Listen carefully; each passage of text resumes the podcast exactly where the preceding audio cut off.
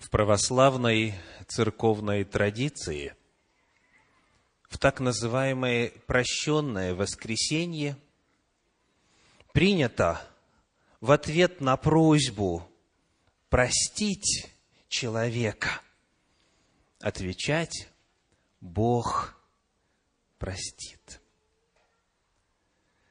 Эта фраза подразумевает надежду и уверенность в том, что Бог в действительности захочет и сможет и осуществит акт прощения. В протестантской традиции считается, что прощение у Господа получить довольно несложно. И потому мало кто сомневается том, что Бог в действительности прощает беззакония и грехи. Известный немецкий поэт, публицист и критик Генрих Гейне оставил в этом отношении ставшую крылатой фразу «Бог меня простит» это его ремесло. Как сказали бы некоторые англоязычные проповедники, God is in the business of forgiving sins. Бог занимается прощением грехов. Это его бизнес, это его дело.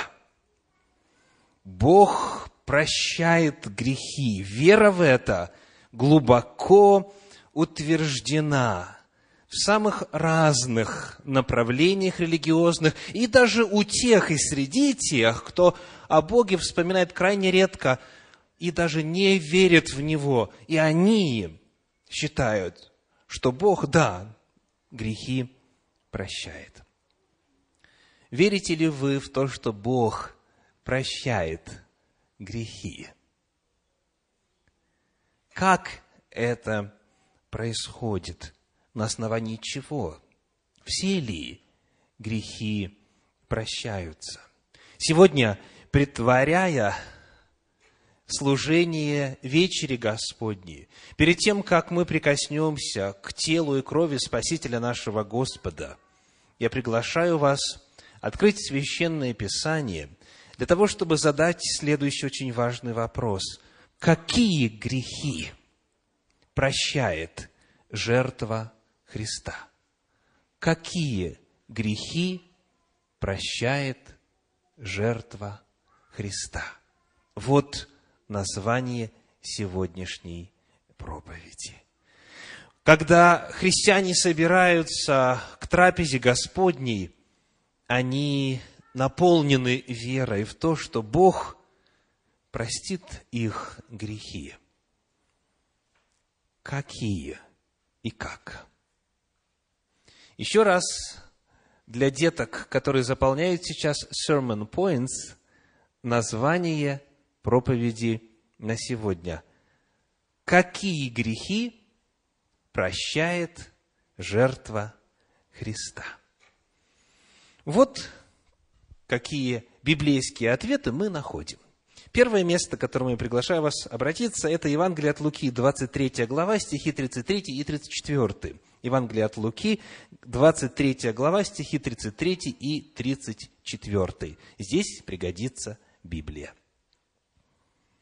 И когда пришли на место, называемое Лобное, там распяли его и злодеев, одного по правую, а другого по левую сторону.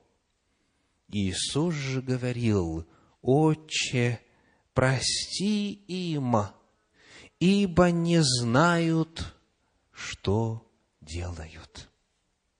И делили одежды его, бросая жребий.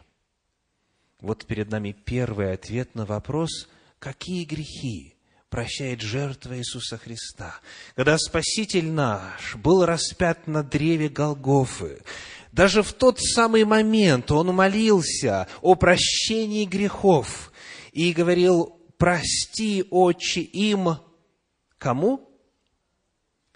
тем, кто не знает, что делает. Первая категория грехов, которые прощаются, это грехи неведения. Грехи неведения. Они не знают, они не понимают, что они делают сейчас. Молил Иисус Отца, потому на этом основании прости им. Грех неведения прощается. И об этом Священное Писание рассказывает нам неоднократно. Посмотрим еще на два отрывочка из Слова Божьего. Первое послание Тимофею, первая глава, стихи 12 и 13. Первое Тимофею, первая глава, стихи 12 и 13. Апостол Павел описывает свой опыт и говорит, «Благодарю давшего мне силу Христа Иисуса, Господа нашего, что Он признал меня верным, определив на служение. Меня, который прежде был хулитель и гонитель и обидчик, но помилован потому, что так поступал по неведению, в неверии. Почему Павел был помилован? Потому что был хулителем, обидчиком, гонителем, преступником против Бога по неведению. Бог прощает грехи неведения. Послание к евреям, 9 глава, стихи 6 и 7 продолжают эту тему. Послание к евреям, 9 глава, стихи 6 и 7. При таком устройстве написано, в первую скинью всегда входят священники совершать богослужение, а во вторую однажды в год один только первосвященник, не без крови, которую приносит за себя и за грехи неведения народа. Какие грехи прощались? Грехи неведения. Здесь описывается служение дня очищения, Йом-Кипур, ежегодный праздник Господний, где грехи всего Израиля прощались, и указывается природа этих грехов. Грехи неведения. Итак, если что-то было совершено по незнанию, без информации, как большинство людей жили и многие продолжают жить, не зная воли Господней, не имея понятия о Божьих заповедях и нарушая Слово Божье, не ведая о том, Господь эти грехи прощает. Прости им, ибо не знают, что делают. Это может быть самое страшное преступление. Это может быть преступление с э, тяжкими последствиями. Что может быть страшнее распятия Сына Божия? Но если это совершается по неведению, Господь не вменяет этот грех, Он прощает его. Во-вторых, отвечая на вопрос о том, какие грехи прощает жертва Христа, мы находим следующий ответ. Грехи осознанные и исповеданные. Грехи осознанные и исповеданные. Когда человек узнал, что воля Божья говорит, оказывается, всякая неправда есть грех. Когда человек узнал, что, оказывается, есть особый день для поклонения Господу, который он всю свою жизнь нарушал, когда он узнал о многих аспектах многоразличной Божьей воли и увидел себя во свете этой истины нарушителем, преступником, грешником, если за осознанием следует исповедание грехов, то есть просьба о прощении этих конкретных грехов, тогда Господь, даже если эти грехи и осознанно совершались, но исповедуются и приносится прошение о прощении перед Господом, Всевышний по милости своей прощает. Прочитаем, как об этом сказано в Слове Божьем. Книга Левит, пятая глава, стихи с 4 по 6. Левит, пятая глава, стихи с 4 по 6. «Или если кто, сказано, безрассудно устами своими поклянется сделать что-нибудь худое или доброе, какое бы то ни было дело, в котором люди безрассудно клянутся, и он не знал того, но после узнает, то он виновен в том. Если он виновен в чем-нибудь из сих и исповедается, в чем он согрешил, то пусть принесет Господу за грех свой, которым он согрешил, жертву повинности из мелкого скота за грех, и очистит его священник от греха его. Перед нами ситуация, когда человек жил без знания воли Божьей на какую-то тему, по какому-то вопросу. И затем пришло откровение, пришло вразумление из Священного Писания, или каким-то иным образом человек узнал, что воля Божья вот, оказывается, какова. Если он теперь понимает, он не знал, но после узнает, то тогда он становится, что сказано, виновным. И вот теперь перед человеком выбор, что сделать. Если он принимает решение исповедаться, попросить прощения у Господа за этот грех, то сказано простит и очистит. Давайте посмотрим теперь на ситуацию, когда человек, греша, на тот момент знал, что грешит. Он совершал так называемый сознательный грех. Простит ли ему Господь? Книга Псалтирь, 31 глава, первые пять стихов. Книга Псалтирь, 31 глава, первые пять стихов. Псалом Давида. Учение. Блажен, кому отпущены беззакония, и чьи грехи покрыты. Блажен человек, которому Господь не вменит греха, и в чьем духе нет лукавства. Когда я молчал, обветшали кости мои от вседневного стенания моего ибо день и ночь тяготела надо мной рука Твоя, свежесть моя исчезла, как в летнюю засуху. Но я открыл Тебе грех мой и не скрыл беззакония моего. Я сказал, исповедаю Господу преступления мои, и Ты снял с меня вину греха моего. Кто из вас помнит, после чего был написан в опыте и жизни Давида 31-й покаянный псалом? После известного греха прелюбодеяния и затем убийства. После прелюбодеяния с Версавией и убийства ее мужа Урии. Был ли этот грех осознанным? Знал ли царь Давид заповедь «не прелюбодействуй», «не кради», «не убивай»? Вне всякого сомнения. То есть этот грех был совершен осознанно.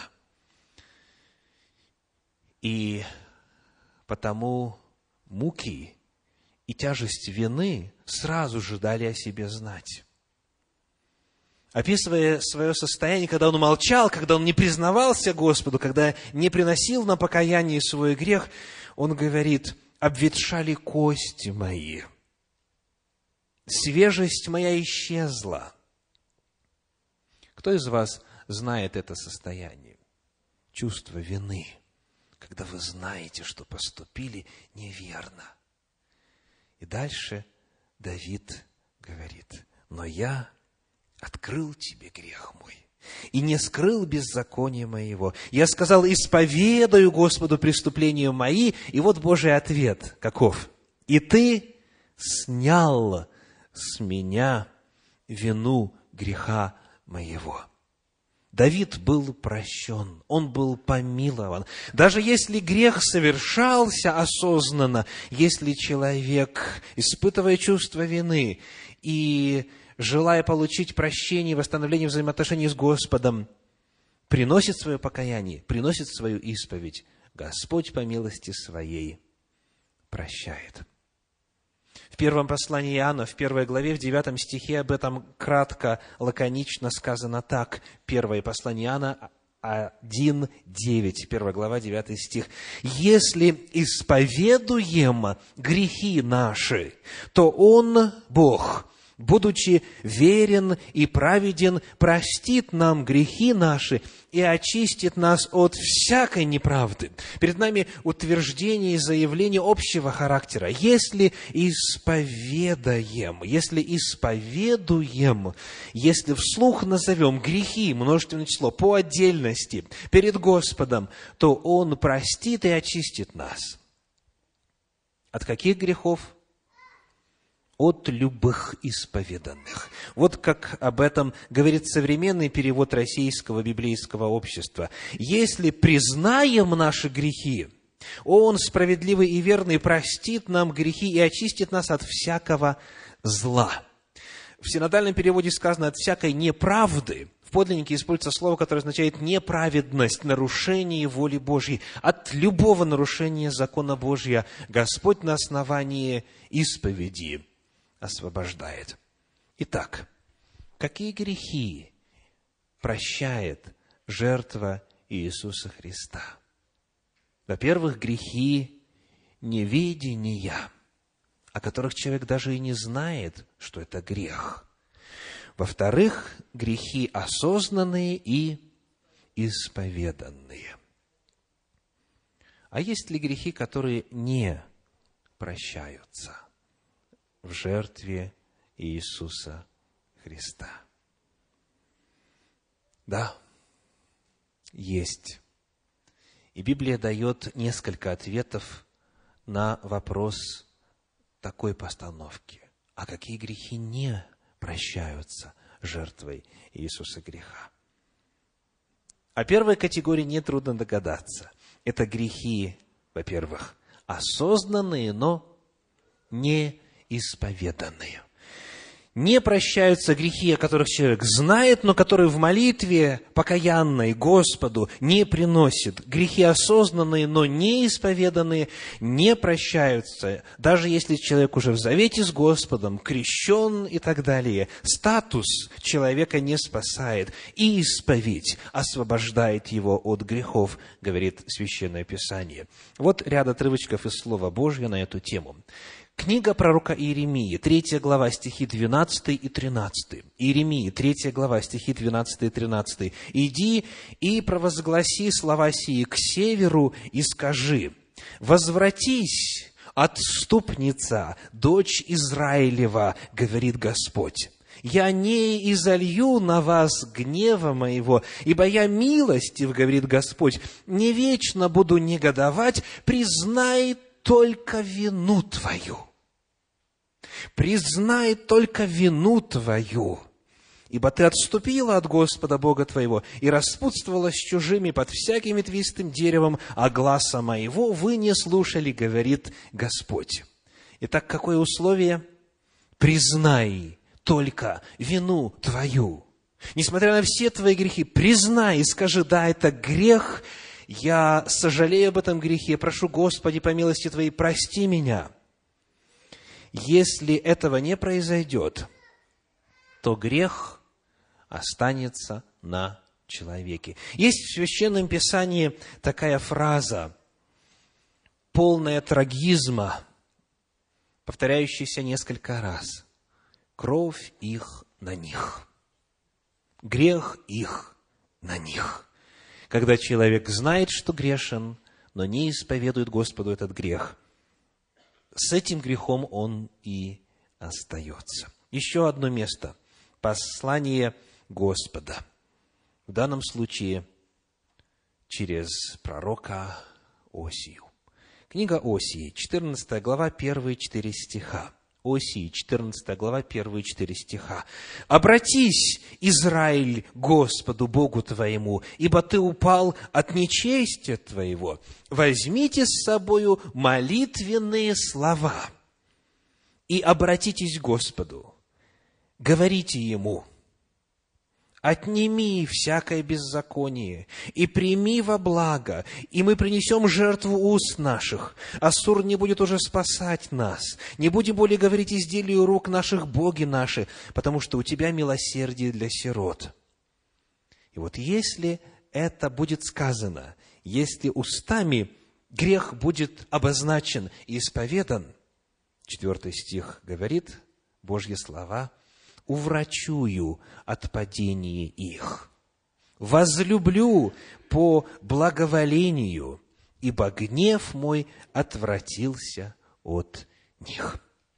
Господь призывает, если ты понимаешь, что грешен, принеси покаянную молитву, исповедай грехи свои перед Господом. Итак, первая категория грехов, которые не прощаются, это грехи осознанные, но неисповеданные. Вторая категория грехов, которые не прощаются, это то, что в Библии называется грехи дерзкой руки. Грехи дерзкой руки. Впервые мы находим это понятие на страницах Слова Божия в книге «Числа» в 15 главе, в стихах с 29 по 31. Числа, 15 глава, стихи с 29 по 31. «Один закон да будет для вас, как для природного жителя и сынов Израилевых, так и для пришельца, живущего у вас, если кто сделает что по ошибке». И этот закон мы знаем. Нужно исповедать свою вину, принести жертву, и тогда получишь прощение. Один закон и для иудея, и для иноземца. И дальше сказано, если же кто из туземцев или из пришельцев сделает что дерзкою рукою, то он хулит Господа. Истребится душа-то из народа своего, ибо Слово Господне он презрел, и заповедь его нарушил, истребится душа-то, грех ее на ней. Вот здесь перед нами фраза «грех дерзкой руки» если что, сделай дерзкую рукою, то есть высказывая и выказывая презрение Господу. Сказано слово Господне, он презрел. То есть он знает, что это грех, но тем не менее продолжает его совершать и делает это дерзко, делает это злонамеренно, делает это упорно – вот как это состояние описывается в книге Второзаконии в 29 главе. Второзаконие 29 глава, стихи с 18 по 21. С 18 по 21. «Да не будет между вами мужчины или женщины, или рода, или колена, которых сердце уклонилось бы ныне от Господа Бога нашего, чтобы ходить служить богам тех народов. Да не будет между вами корня, произвращающего яд и полынь, такого человека, который, услышав слова проклятия сего, похвалялся бы в сердце своем, говоря, «Я буду счастлив, несмотря на то, что буду уходить по произволу сердца моего».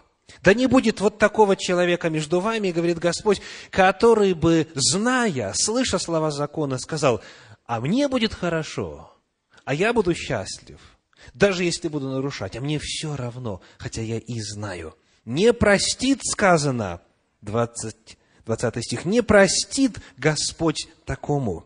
Но тотчас возгорится гнев Господа и ярость его на такого человека, и пойдет на него все проклятие завета сего, написанное в всей книге, в книге закона, и изгладит Господь имя его из Поднебесной и отделит его Господь на погибель от всех колен Израилевых, сообразно со всеми проклятиями завета, написанными всей книге закона. Иисус Христос тоже говорил на эту тему. В третьей главе Евангелия от Марка читаем стихи 28-29. Марка 3 глава, стихи 28-29. «Истинно говорю вам, будут прощены сынам человеческим все грехи и хуления, какими бы ни хулили, но кто будет хулить Духа Святого, тому не будет прощения вовек, но подлежит он вечному осуждению. Есть грехи, которые не прощаются. И вторая категория грехов подобного рода – из рассматриваемых в нашей проповеди сегодня – это грехи дерзости, грехи дерзкой руки. Иисус Христос использует термин «хулить Духа Святого». В Центре Духовного Просвещения на веб-сайте по адресу www.russiancenters.com есть проповедь, которая так и названа «Хула на Святого Духа», где мы обстоятельно и подробно исследуем, что значит это понятие и как проистекает это явление. Но сегодня в целях нашей проповеди я хочу обратить ваше внимание на тождественность термина в словах Иисуса и в законе Божьем. Помните ли вы, как описывается грех дерзкой руки в книге числа? Какое слово там есть? Я прочитаю снова 30 стих 15 главы книги числа. Если кто сделает что дерзкой рукою, то он, что дальше? Хулит Господа. Итак, грех дерзкой руки – это и есть хула на Господа. А Дух Святой кто? Это Господь, это Бог. Господь есть Дух. Дух Святой есть Бог, есть Божество. Хула на Святого Духа – это грех дерзкой руки, когда человек знает и тем немерено бунтарски, злонамеренно грешит и продолжает совершать злодеяние. Об этом читаем также в послании к евреям в 10 главе, в стихах с 26 по 29. Евреям 10 глава, стихи с 26 по 29. «Ибо если мы, получив познание истины, произвольно грешим, то не остается более жертвы за грехи, но некое страшное ожидание суда и ярость огня, готового пожрать противников. Еще раз. Если мы, получив познание истины, произвольно грешим, то не остается более жертвы за грехи. И далее – 28 стих. «Если отвергшийся закона Моисеева при двух или трех свидетелях без милосердия наказывается смертью, то сколь тягчайшему, думаете, наказанию повинен будет тот, кто попирает Сына Божия и не почитает за святыню кровь завета, который освящен, и Духа благодати, оскорбляет. Итак, Господь учит нас и в Торе, и в апостольских писаниях, в Евангелиях и в посланиях, что если этот грех осознается, но человек в грехе упорствует, такой грех не прощается. Что означает произвольно грешит? в последнем отрывке, который мы прочитали. Произвольно грешит. Вот как это слово передают современные переводы на русский язык. Перевод Российского библейского общества говорит, ведь если мы, уже получив знание истины, продолжаем намеренно грешить, как переведено? Намеренно намеренно грешить, у нас больше нет жертвы за грех. Жертва Иисуса Христа, Агнца Божия, уже более не покрывает этот грех. Перевод Кулакова, современный перевод, говорит так. «Если же и после того, как познали истину, упорствуем мы во грехе, упорствуем мы во грехе, не может уже быть для нас больше никакой жертвы за грех. Итак, первая категория грехов, которые не прощаются, это грехи какие? Осознанные, но неисповеданные. Вторая категория грехов – это грехи дерзкой руки. Это грехи упорства, грехи намеренные, грехи, которые человек не собирается оставлять, хотя знает, что грешит. Ну и, наконец, еще одна категория. В ответе на вопрос, какие грехи не прощает, не покрывает жертва Иисуса Христа. это категория некоторых грехов против ближних. Некоторых грехов против ближних. Во-первых, в книге «Числа», в пятой главе, в стихах с 5 по 7 написано так. Числа, пятая глава, стихи с 5 по 7. «И сказал Господь Моисею, говоря, «Скажи сынам Израилевым, если мужчина или женщина сделает какой-либо грех против человека, и через это сделает преступление против Господа, и виновна будет душа та, то пусть исповедуются во грехе своем, который они сделали, и возвратят сполна то, в чем виновны, и прибавят к тому пятую часть, и отдадут тому, против кого согрешили. Итак, перед нами заявление о том, что если человек грешит против человека, он через это грешит против Господа. Так? Любой грех против ближнего – есть грех против Господа, который создал этого ближнего. И для того, чтобы освободиться от этого греха, Библия говорит, необходимо исповедаться во грехе своем. Исповедаться перед кем?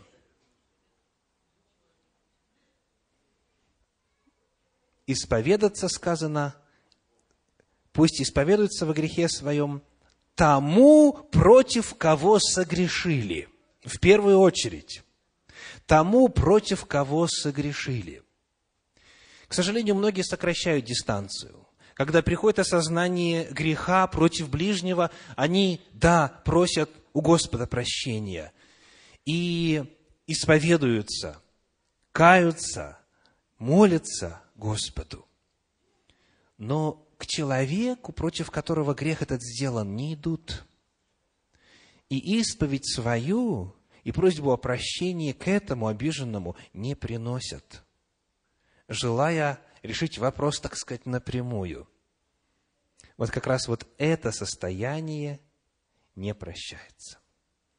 Когда мы говорим о некоторых грехах против ближних, Библия открывает нам, что не прощаются те грехи против ближних, за которые мы у этих ближних не попросили прощения. Иными словами, Бог не сможет простить нам грех напрямую до тех пор, пока мы не попросили прощения за свой грех у человека, которому причинили вред, зло, обиду и так далее. Только когда мы с человеком вопрос решим, только тогда Бог примет наше прошение о прощении. Иисус Христос об этом сказал совершенно определенно. Евангелие от Матфея, 5 глава, стихи 23 и 24. Матфея, 5 глава, стихи 23 и 24. Итак, если ты принесешь дар твой к жертвеннику, то есть придешь поклониться Господу, и там вспомнишь, что брат твой имеет что-нибудь против тебя, что ты его обидел, ущемил, оскорбил, нарушил в отношении ближнего волю Божью, заповеди Божьей, что нужно сделать, помните? Оставь там дар твой пред жертвенником, и пойди прежде, примирись с братом твоим, и тогда приди, принеси дар твой. Бог не примет прошение о помиловании, если прежде человек не попросил у того, кого он обидел. Конечно, к великому сожалению, не всегда тот, кого он обидел, готов простить, но над этим мы не властны. Мы не властны над решением другого человека. То, к чему Господь нас призывает, и условия, о котором Он здесь говорит, это то, что мы должны это сделать, мы должны прийти и попросить прощения, сказать «каюсь», и загладить свою вину. Если человек скажет «прощаю», слава Богу, если скажет «нет», еще и благословит вдогонку, то это не наша беда тогда. Мы над его решением не властны, но исключительно от нас зависит, наберемся ли мы смелости пойти и попросить прощения у того, кого мы обидели. если этого не сделано, Бог нам помочь не сможет. Библия об этом говорит совершенно однозначно и неоднократно. Итак, какой грех не прощается? Не прощается тот грех против ближнего, за который мы у него прежде прощения не попросили. И в этом же контексте еще одна категория грехов против ближних такова. Книга Левит, шестая глава, прочитаем первые семь стихов. Левит, шестая глава, первые семь стихов. «И сказал Господь Моисею, говоря, «Если кто согрешит и сделает преступление пред Господом, и запрется пред ближним своим, в том, что ему поручено, или у него положено, или им похищено, или обманет ближнего своего, или найдет потерянное и запрется в том, и поклянется ложно в чем-нибудь, что люди делают и тем грешат, то, согрешив и сделавшись виновным, он должен – вот путь обретения прощения. Он должен возвратить похищенное, что похитил, или отнятое, что отнял, или порученное, что ему поручено, или потерянное, что он нашел. Или если он в чем поклялся ложно, то должен отдать сполна и приложить к тому пятую долю и отдать тому, кому принадлежит в день приношения жертвы повинности. То есть жертву повинности нельзя приносить прежде, во-первых, просьбу о прощении, и, во-вторых, чего? Одно очень важное слово – прежде реституции, прежде возмещения нанесенного ущерба. И дальше сказано, «И за вину свою пусть принесет Господу к священнику в жертву повинности, и очистит его священник пред Господом, и прощено будет ему, что бы он ни сделал, все, в чем он сделался виновным, все будет прощено, какая ни была бы вина, если, первое, он попросил прощения у человека, против которого согрешил, и, во-вторых, возместил ущерб. Если этого не сделано, грех не прощается. В книге пророка Иезекииля в 33 главе об этом Бог сказал так. Иезекииля 33 глава, стихи с 14 по 16. С 14 по 16. «А когда скажу беззаконнику, ты смертью умрешь, и он обратится от грехов своих, и будет творить суд и правду». Если этот беззаконник возвратит залог, за похищенное заплатит, если будет ходить по законам жизни, не делая ничего худого, то он будет жив, не умрет. Ни один из грехов его, какие он делал, не поменется ему. Он стал творить суд и правду, он будет жив. Вновь условие. Если возвратит, если восстановит, если осуществит реституцию. А когда Иисус совершал служение на земле – он тоже высказался на эту тему так. Евангелие от Луки, 19 глава, стихи с 8 по 10. Луки, 19 глава, стихи с 8 по 10. «Закхей же, став, сказал Господу, «Господи, половину имения моего я отдам нищим, и если кого чем обидел, воздам в четверо». Иисус сказал ему, «Ныне пришло спасение дому сему, потому что и он сын Авраама, ибо сын человеческий пришел взыскать и спасти погибшие. Это когда пришло спасение? Тогда, когда пришло убеждение и исповедание, и заявление, и обет в том, что Закхей возвратит всем, у кого, если что, похитил, если кого чем обидел, воздам, говорит он, воздам в четверо. Вот тогда приходит спасение.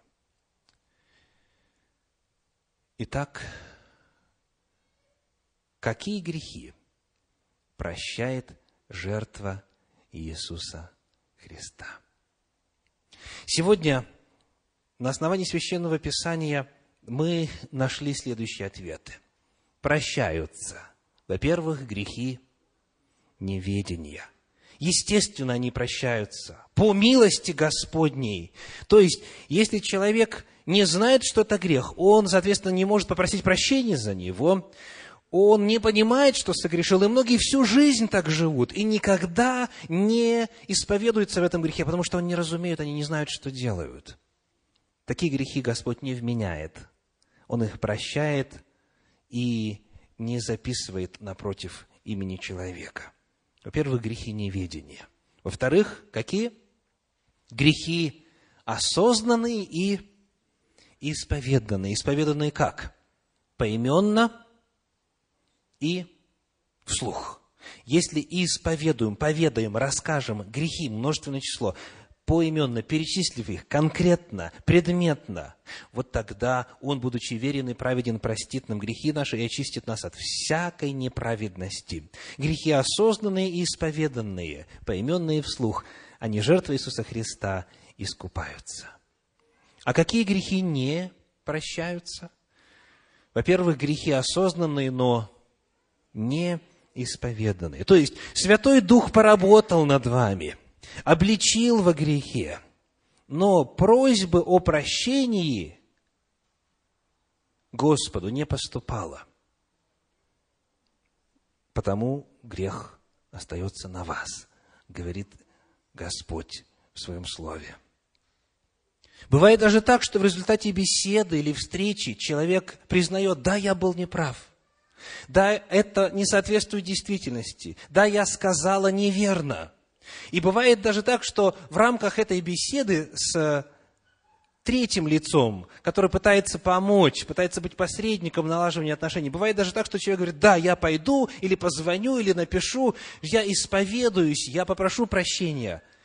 Но проходит день, месяц, год, годы, а не было, не было просьбы о прощении. Если вы знаете, что вы грешны, но перед Господом этот грех не исповедали, значит, говорит Священное Писание, грех остается на вас. Какой еще грех не прощается? Грех дерзкой руки – грех дерзкой руки. Некоторые грешат открыто, не заботясь о своей репутации. Им все равно, что о них подумают Бог и люди. Некоторые грешат скрытно, но все равно не менее упорно. Не желают, чтобы кто-то об этом знал в церкви или в обществе или людей верующих. Однако неважно, как этот грех совершается. Если он делается намеренно и упорно, значит, такой грех, говорит Слово Божье, остается на вас. И, наконец, не прощаются некоторые грехи против ближних. Те грехи, за которые вы не попросили у человека прощения, а не только у Бога, они не прощаются. Нужно и у обиженного, и у Господа попросить прощения. Те, кто распространяет клевету, ложную информацию о ближних. Если об этом человеке, о котором вы рассказывали всему миру, если вы у него лично не попросили прощения, грех остается на вас, говорит Господь. Если вы правду рассказывали о другом человеке, но правду, которая негативно представляет этого человека, если она выставляет ближних в негативном свете, значит, этот грех называется как в Библии? Злоречие. Не клевета, это иной грех. Злоречие. Если вы за это у этого человека, о котором говорили плохое в его отсутствие, не попросили прощения, значит, грех остается на вас, говорит Слово Божье. Если в отношении кого-то из ближних вы согрешили, но не возместили причиненный ущерб, не осуществили реституцию, не восстановили должное состояние, значит, говорит Священное Писание, грех остается на вас. Итак, какие грехи прощает жертва Иисуса Христа? в первом послании Иоанна, во второй главе, в первых двух стихах написано, 1 Иоанна, 2 глава, первые два стиха, «Дети мои, сие пишу вам, чтобы вы не согрешали». А если бы кто согрешил, то мы имеем ходатая пред Отцом Иисуса Христа, праведника. Он есть умилостивление за грехи наши. И не только за наши, но и за грехи всего мира. Иисус Христос – умер за грехи всего мира, прошлые, настоящие и будущие, за грехи и по неведению, и дерзкой руки, и осознанные, и исповеданные, и неисповеданные, и против Него, и против ближних. Он за все грехи всего мира пролил кровь свою и оплатил их. К какой категории бы ни относился ваш, грех, за него Христос Иисус уже умер.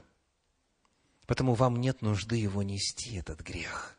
Сделайте сегодня, сделайте пред Господом со своей стороны то малое, что необходимо сделать в вашем случае, в зависимости от того, каков этот грех или грехи. Сделайте то немногое в сравнении с величиной жертвы Иисуса Христа, что нужно в вашем случае, чтобы обрести освобождение от греха и жизнь вечную.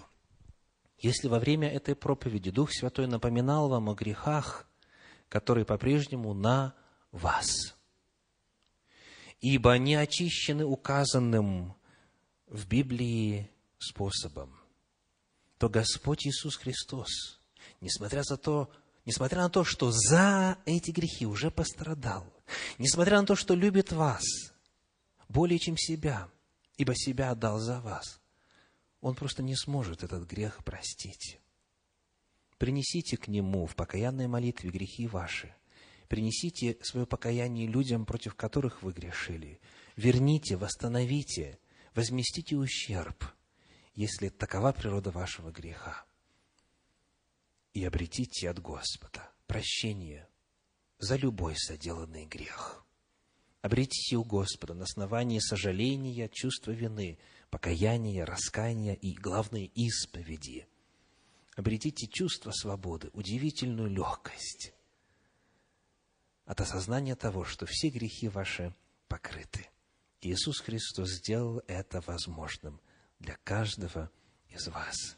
Если сегодня, перед вечерей Господней, у вас просто физически нет возможности связаться с этим человеком, против которого вы грешны, или отдать ему то, что ему причитается, дайте сегодня в молитве обет Господу, обещание Господу, сделать это непременно в ближайшее время, как только у вас появится такая возможность. Ищите этой возможности активно – не покладая рук, потому что грех остается на вас, говорит Священное Писание, до тех пор, пока этого не произойдет.